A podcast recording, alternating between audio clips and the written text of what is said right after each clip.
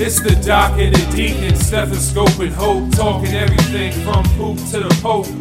One believing in spiritual miracles, the other believes in movement bows that are irritable. Two dads, more like two brothers, and they breaking bread like the Last Supper. This show won't get negative feedback. That be like the deacon prescribing a Z-Pack. So don't get it twisted like a Philly pretzel. Foles already told y'all that Philly special. Take notes from the knowledge they're teaching. Pay attention, it's the doc and the deacon speaking. Welcome to Doc and the Deacon, a podcast about two dads. One of us believing in the power of science, One of us believing in the power of Jesus. but both of us believing in the power of an ice cold beer. I've been thinking about uh, new people to uh, drink beer with. Oh. You know why? no. Because there's a lot of houses up for sale in my neighborhood. People are getting older, they're moving out, younger people will move in. Though people worry about a house Yeah. not selling for the right amount. And I go, what could be the worst thing that could happen to your property value? Yeah, like nobody, everybody says uh, you don't want to have, the, be at either end of the spectrum. You either don't want to have the nicest house on the block and overpay, or the worst house on the block and never be able to, you know, and bring everybody else's value down. Yeah, I would definitely prefer to be at the nicest house on the, on the block. Yeah, but not, then not then not get Yeah. your money back. You know, I you know, there's that's one end of the spectrum. I mean, I'm never moving again. Like, moving did not go quite so well. So I'm not moving again. But I will tell you what really could have a negative effect on property value. I'm going to tell you a story. Okay, It's I about like a stories. town. Stories are my favorite. It's about a town in Connecticut. And this was in the uh, 1970s. And there were these clusters of young children that were being diagnosed with uh, juvenile rheumatoid arthritis. Oh, is this the one about the the power plant and the water was contaminated by the power plant and everybody started getting sick? And so I think there's a movie about that, right? I don't know. I mean, are you talking about Flint, Michigan? That's definitely the worst place to own, own land right now. Oh, okay, yeah. No. And so what happened is they had the epidemiologists come and try to figure out where was this tracing back to. An epidemiologist is someone who studies diseases. Yes, and to try to find out where the disease started from, to try to follow it back, to take the steps to go, hey, where did this come from? Why is this happening?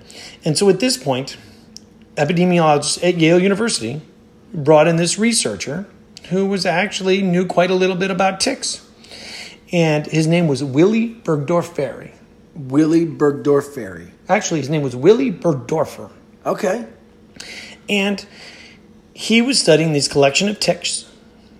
And when he looked, he saw a bacteria called a spirochete. And he named it Borrelia burgdorferi, also known as the bacteria in Lyme disease. Oh, you know what? I would love to if I found it. If I found a tick that like had a special bacteria, I would definitely name it after myself. Would you? Yeah, yeah. I'd be like, it's the Sprague uh, special bacteria Okay. because you know my middle name is Sprague, Yeah. and so a lot of my friends call me Sprague. So you know, growing up, Sprague's uh, special, uh, yeah, bacteria. Yeah. I like it. I like it. Well, I think in this case, Lyme, Connecticut was the name of the town, and that's why it's called Lyme disease. that's why it's called Lyme disease. Actually, in the town next to it, uh, Old Lyme. oh, because they started there. That is where this was first found with these young kids with juvenile rheumatoid arthritis, which actually wasn't that; it was Lyme disease. Oh man, And you know what? I actually looked it up and to see like uh like I wonder what the football team was called. Like are they like uh uh, are they the uh, Lyme spirochetes or the Lyme tick bites? And they were the Vikings. Oh, well, the Lyme that's- Vikings, yeah. yeah. I was a Viking growing up. Were you? Yeah, Was a yeah. warrior. I was a Pittsford Mendon Viking. Oh, there you go. But I will tell you, Lyme disease, and you know, I think people question how controversial we get. Lyme disease gets controversial. What makes it so controversial? I mean, it's just a it's a it's a tick-borne illness, right? Absolutely. it can only be transmitted from a tick, and it's a specific type of tick that carries the bacteria. oh, you want to talk about ticks? I, Let's talk about ticks, baby. Let's talk about you and me. Let's talk about Borrelia and Lyme disease inside of me. Let's talk about ticks. no, there's a uh, there's a country song where he says, "I'd like to check you for ticks." yeah, it's that's even cool. better than let's Yeah. talk about ticks, baby. Yeah. Um, so The tick that transfers is called the Ixodes tick, and it's transmitted by uh, nymphs, and uh, which are the young ticks. And the adults can uh, transmit them, but they're basically less likely to uh, bite humans.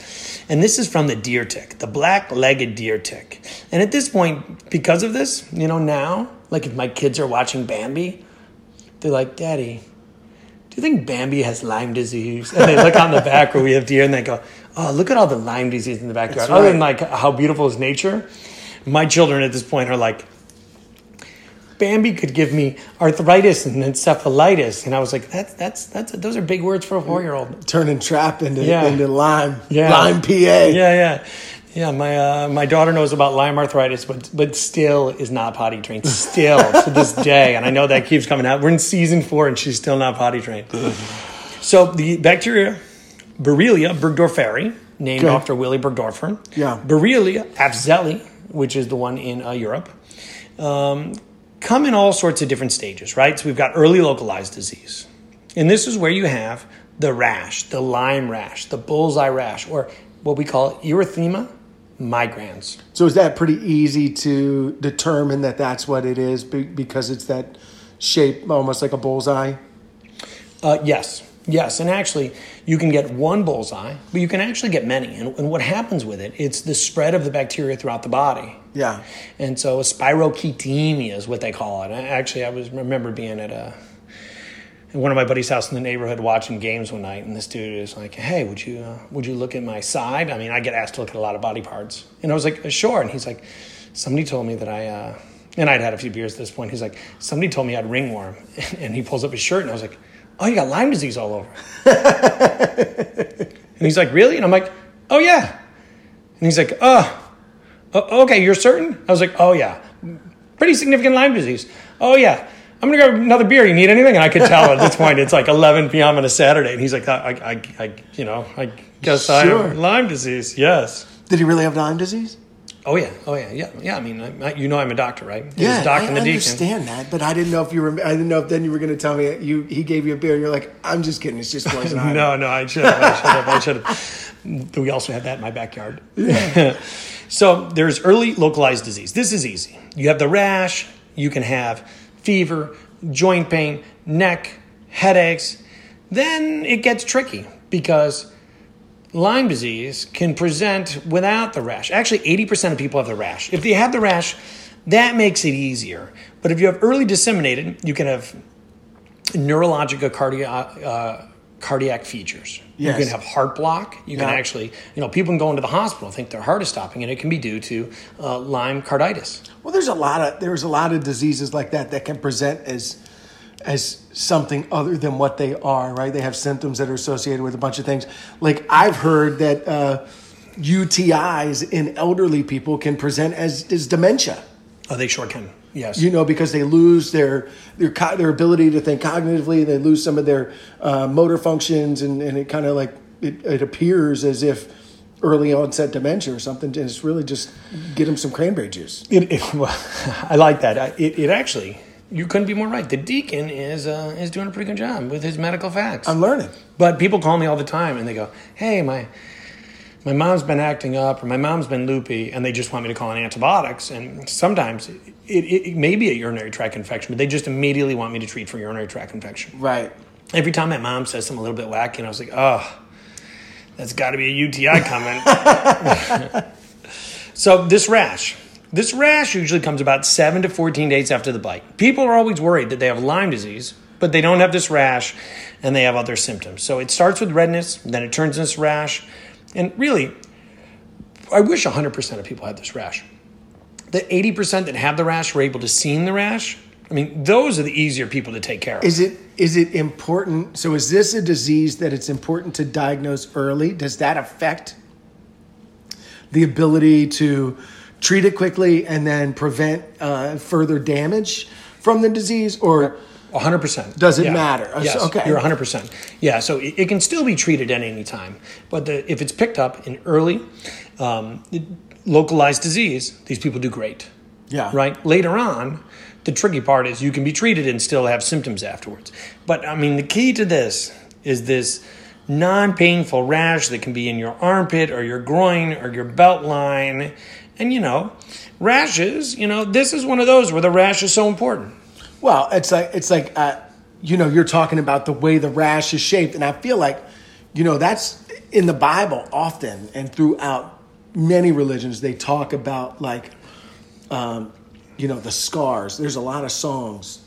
Uh, like Christian worship songs where they talk about the scars that are on Jesus' body, the the scars through his hands where the nails went through his hands and the, it pierced his side and through his feet and you know the the thorns around his head. So you know there's there's a lot of stuff in the Bible and people now who talk about you know they've seen the marks of the stigmata Ooh. on people. I definitely saw a movie Stigmata. Oh yeah, Yeah. I don't think I've ever seen that. Oh, it was years ago. Okay. Yeah, it made me an atheist. yeah, it led to part of this. Oh great. I'll have to make sure and watch it. Yeah. Yeah. I mean, religious people, I do worry, are seeing pictures everywhere and rashes that may not be there. Oh, listen, uh, there is no shortage of people that see uh, the, the signs of Jesus or the Christ or, or any religious Mary, whatever. They see it everywhere. They see it in toast. They see it in clouds. There's a bar in like England somewhere where the the the wall paint is chipping, and people are saying it looks like Jesus Christ. Wow. You know, some guy's pan, him, he and his wife looked at their pan one day and it looked like Jesus. I mean, it, it's crazy. You see it in bread and little crisps, and people sell these things. I, I think it's insane, but I get, you know, when you believe, sometimes that's what happens. Yeah. They even, in fact, but I'm thankful for it because What would you say if a piece of toast popped out and it looked like Jesus and then I just went and ate it? I'd say- like, how much could that be worth to a religious I'd say person? you must have just gotten me the toaster. There is a toaster. I was just going to say, I, I was going to order for Christmas for you this toaster. It's called the Daily Bread. And you put your toast in and it pops up. And it's like, looks like Jesus with the sunlight behind him and everything. It's- Really? Yeah. I need that. Yeah. I need that. It'll do How two have I slices. lived without that? Two slices or a nice big bagel. I love it. I love it. So rashes and marks, whether or not they're the stigmata or Jesus on your toast, tell us things about the world. They can tell us stories. Yeah. Um, well, Lyme, if you don't have the rash and you don't pick it up, can then lead to pretty significant arthritis. Okay. And oftentimes it can be like a migratory arthritis, but it especially can go to, you know, the knee. And it can be uh, it can be pretty significant. and it's real. It's not like um, a perception of something like fibromyalgia. Like that's not a real disease, right? Well, so I, I think the tricky part is with Lyme disease is that if you have Lyme disease, there is some controversy over the testing. And there are Lyme doctors and there are physicians out there that no matter what your symptoms are, will um, say that you have Lyme disease. So when it comes to um, the fibromyalgia, which is a real disease, Uh huh. I will say part of the controversy with Lyme disease is is chronic Lyme disease a real disease? And I'm going to say right now, no, it is not. Chronic Lyme disease. There's no such thing. I'm going to say there is no such thing as uh, chronic Lyme disease. So, I think the so, question. so if we don't have, if we don't have the mark, right? We don't have the stigmata, the Lyme, the the, the bullseye. How do we identify it after that? Are we using it? Even if we do have the mark, are we using some sort of blood test to to identify the bacteria? so this is the problem. The blood tests are pretty good, but we need to figure out who needs to be tested. And I'm going to talk you through this test, which is a little bit more complex. Okay. If somebody comes in and they have the rash and they have had a tick bite, uh, treat them. If somebody comes in and Are we testing them? Nope. No, we're just Nope, treating We're treating. You treat. Yes, you have Lyme disease. Of course, we treat. If someone has no symptoms, don't check them for Lyme disease with the blood test Okay. because the blood test is a little bit complex. And who should we not treat is someone who has fibromyalgia like symptoms. I feel achy, I feel fatigued, I do not remember a tick bite. You just have generic symptoms. Probably shouldn't just be checked for Lyme disease. Because you have fake my I mean fake myalgia. No, fibromyalgia is a real disease. To all my patients out there, do not listen to the deacon. The Infectious Disease Society of believe in America. The Infectious Disease Society of America. Oh, so hold on. So let me ask you this question. Yeah. Fibromyalgia. Can is there a test you can run for fibromyalgia? There is not. Is there uh, can you see something, a mark on a person to know that they have fibromyalgia? No. So you believe in this disease because someone tells you they have it, even though you see no real proof of it, but you don't believe in Jesus? Well, so there's Who clinical. people see on toast? there are clinical criteria. you got me. Okay. Just check. But, but I do believe people get migraines, and you do not have a test to prove you've had a migraine, Makes sense. I agree. right? I oftentimes people tell me they have diarrhea. I do not always witness them have diarrhea. Hmm. I guess there is a test for diarrhea. Also, Dude, I was like straight up six or seven on that stool test uh, while I was in Erie. oh, the Bristol stool test while you're away. Oh, yeah. I was like, I was like, that's a six, six, seven. I felt like I was, and I, the, you know, it's not like ice skating where the higher the number is a better score. Yeah. Yeah, I'm looking for threes. I think this brings us back to how different we are because you're a looker and I'm a flusher. Oh yeah. Um, so the testing, there's these two types of testing, right? So this first one is an ELISA test followed by a Western blot. ELISA stands for enzyme linked immunosorbent assay. So basically, you check for the antibody, Yep. and then we check for all these different specific antibodies afterwards. And so you can get a positive ELISA test, but have a negative Western blot. And so it can get very confusing for patients. Especially early on, the test isn't very good. So that's why you just treat if you have the rash. But if someone has symptoms and they've and they have had Lyme disease for a while, then the antibodies will posi- be positive and this test will be good. Fake Lyme doctors doctors who say they specialize in Lyme disease send their labs off to a different company that always gives a positive result. They treat everyone and they treat them for longer periods of time than So- recommended. So this seems like a disease that's um, that can give you some fits. Oh yeah. right? I mean, from a from a diagnostic perspective and from a treatment perspective, I would say it's um, Well, so you're, you're absolutely right. okay. And therein lies the issue. People, when they don't feel well, want to have a reason. Yeah, I mean, it helps to have a reason, right? Because otherwise, you just don't feel well and you just don't know why. Yeah. So And then you, and then you're stuck doing Doctor Google search, and then you can come up with a lot of reasons why you don't feel well. Most of the time, they're way off. So what, what there is is there is post Lyme disease syndrome, which we have stated as in having fatigue, achiness, not feeling great after having been treated. So once you're treated for Lyme disease, we have never been able to refine the bacteria in the system afterwards. Okay. Lyme doctors, who are not regular, boring doctors like me, are preying on the people that don't feel well, are preying on the people that have non-specific symptoms, and they are giving them an answer. What people don't want is they come to see the doctor or they come to see their priest. That's right, and And, they go, "I don't know." I don't know. But I will tell you, priests will always say, Jesus is the way. That's right. And will give you an answer. Doctors will sometimes say, I don't know that we know that answer yet, or I don't know that answer yet. Well, you know, we we we will also say that sometimes and say, I might not be able to give you the answer you're searching for. Right? You may have to do some self search and get more connected. So I think the things are, as a physician or as a patient, to know Lyme disease is common. If you live in an area, do a tick check. Get home, tell your loved one, hey, I was outside. Now I got to get naked, and you need to check me for ticks. Yeah. Oh. i'd like to check you for ticks. I'd like.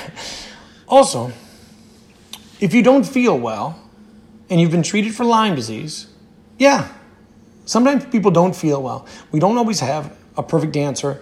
We don't always have a correct diagnosis, but more antibiotics, more medicine, more vitamins that do not have science behind them is not the right answer, right? Going to someone who will tell you no matter what, yes, this is what you have. Oh, the Lyme's getting worse is really what we're trying to stay away from. And the blood tests right now are a little bit complicated, which I know you were singing about earlier, but it makes me think about famous people who have had Lyme disease. So before we get into Avril Lavigne, I have a uh, game for you. We're going back to an old school Oh, How'd game. you know that Avril Lavigne had it? Were you I- saying it's was- complicated? Yeah, but I didn't know that you knew. That was my celebrity I brought to the table. I'll tell you her story in a minute. Let's play your game. So Mary FK. Okay. These are three famous people that have had Lyme disease. And I want you to tell me Mary F. Kill. Uh, Tom Seaver. Okay. Uh, you know who he was? Tom Seaver, lefty. Yeah, yeah, pitcher. Uh, for the Mets. Or Alex Steve Baldwin. Carlton was lefty. What they call Tom Seaver? Terrific Tom. Sorry. Sorry, Tom Seaver. Sorry, Carlton fans. I know Steve Carlton's lefty. Tom Seaver's terrific Tom. Alec Baldwin. Alec Baldwin, who I've often been told that I look like. Oh, really? Yeah, people have said if there's one commonality that people have said, oh, you have a doppelganger, and it's Yeah. um, I've gotten uh, you must you kind of look like a Baldwin brother. Oh, okay. Maybe Alec when he was Yeah. a little less fat. Do you know who my doppelganger was? I've had two. No. Uh, Dawson's Creek Okay, I can see uh, that. from back in the day. Yeah. And uh, Matthew Modine from Vision Quest. Oh yeah, I Yeah, love yeah, that. It's yeah. one of my favorite movies it's of all great. Yeah, yeah, Especially because there's a dude in that kind of looks like me. Yeah. And uh, Ben Stiller. Ben Stiller. So Ben Stiller, Tom Seaver, and Alec Baldwin. Ben Stiller is not the dad. No. That's right. Yeah, he's not Frank. He's not Frank Costanza. Okay. Um, so Mary, I would have to go with. Uh, I'm going to say terrific Tom, just because he's a legend. Seems He's- like a nice guy. He's amazing. He's probably super religious. Um, F, although I wouldn't do that, I would have appropriate consensual relations. Um, it would be Alec Baldwin because you know there's no way that guy's getting married. He's he's just a, a mess. And I'd probably Isn't kill. Alec Baldwin currently married? he is, but you know, Not real marriage. there's always like Yeah. kinds of stories about it. But I, I love the dude, so I wouldn't want to kill him. But I'd kill Ben Stiller. Yeah. Yeah, I mean, Night at the Museum was great, and he's done some, some you know, there's something about Mary and some funny stuff and whatever. But you know, I, he's got a weird nose. It's weird stuff. I just, it's okay. I'd, I'd be fine if he was gone. Yeah. Well, I think um, Lyme disease is complicated. It And is, and you As Avril Lavigne said, why do you got to go and make things so complicated? The way you're treating me. Uh, but you know what is even better than that song is I, I, know you know that she had Lyme disease, and it was really me reading her story and finding out more and more about her. And this was before we decided to do this episode about Avril Lavigne's story with Lyme disease. She took a break from her career uh, for a few years because it was that devastating to her. In fact, um, you know, she had this. She really talks about how it it led her to a position of faith, and really where she had to lean into something else because she just didn't understand. In fact, she talks about how um, one night she was laying there with her mom, and uh, and this is on GodTube, which is a real thing, huh? Wow. So she's sitting there and she's talking to your mom. She said she felt like she was drowning on her own breath. And she, she prayed, God, please help to keep my head above water. And in that moment, she wrote this song that's called Head Above Water. And she just tells this story about, you know, keeping her head above water and and how she's she doesn't want to get pulled down below. I mean, it is just such a powerful story. And she's like, God, keep my head above water, don't let me drown. It gets harder, I'll meet you there at the altar as I fall down to my knees. Don't let me drown, drown, drown. Don't let me, don't let me drown. Well, uh, I like Yeah, it. I like it's it. like I'm telling you, even every time I hear the song, I get incredibly moved. Okay. Well, I think this shows you that people, whether or not uh, they are in Lyme, Connecticut from the 1970s, or they are famous musicians now, have dealt with Lyme disease and it's affected their life. And in her case, she obviously used God to help her. Yeah, it, it gave her something to gave her a sense of hope. And what probably helped was the doxycycline she took. There's two things you can always count on. The doc is in And the deacon speaking. Thanks for listening. Uh, you can always check us out. Follow us on Twitter. at Doc Deacon. Check out our Instagram at Doc and the Deacon. Our P- Facebook page, Doc and the Deacon. Check us out online, docandthedeacon.com. We're always produced by. We're produced by Tucker Butler, and our music is by Franchise. And if you're out there and you think you have chronic Lyme disease and you're mad that I said that it wasn't a real thing, send all the hate email to the deacon. Yeah, send it to docandthedeacon at gmail.com. Oh, yeah. and I will definitely pray for you because um, cause you're important too. And if you have fibromyalgia and you're mad at me for saying your disease was fake, it was all just to, to, to get some banter Yes, going. fibromyalgia exists. I know it's real. Chronic Lyme disease, we may find out is real. I may be wrong. In one of these episodes, he's going to say that Jesus is real too. Uh, stay tuned. Peace. Excellent brain trust to market and brand this that's set in stone like the Ten Commandments. This show gon' be around for infinite years. I think we can all agree on ice cold beers. 100% authentic, you can't fake it. Often imitated, but never duplicated. So knowledgeable, take a lot of facts, and now I'm coming to close it like a Chapman.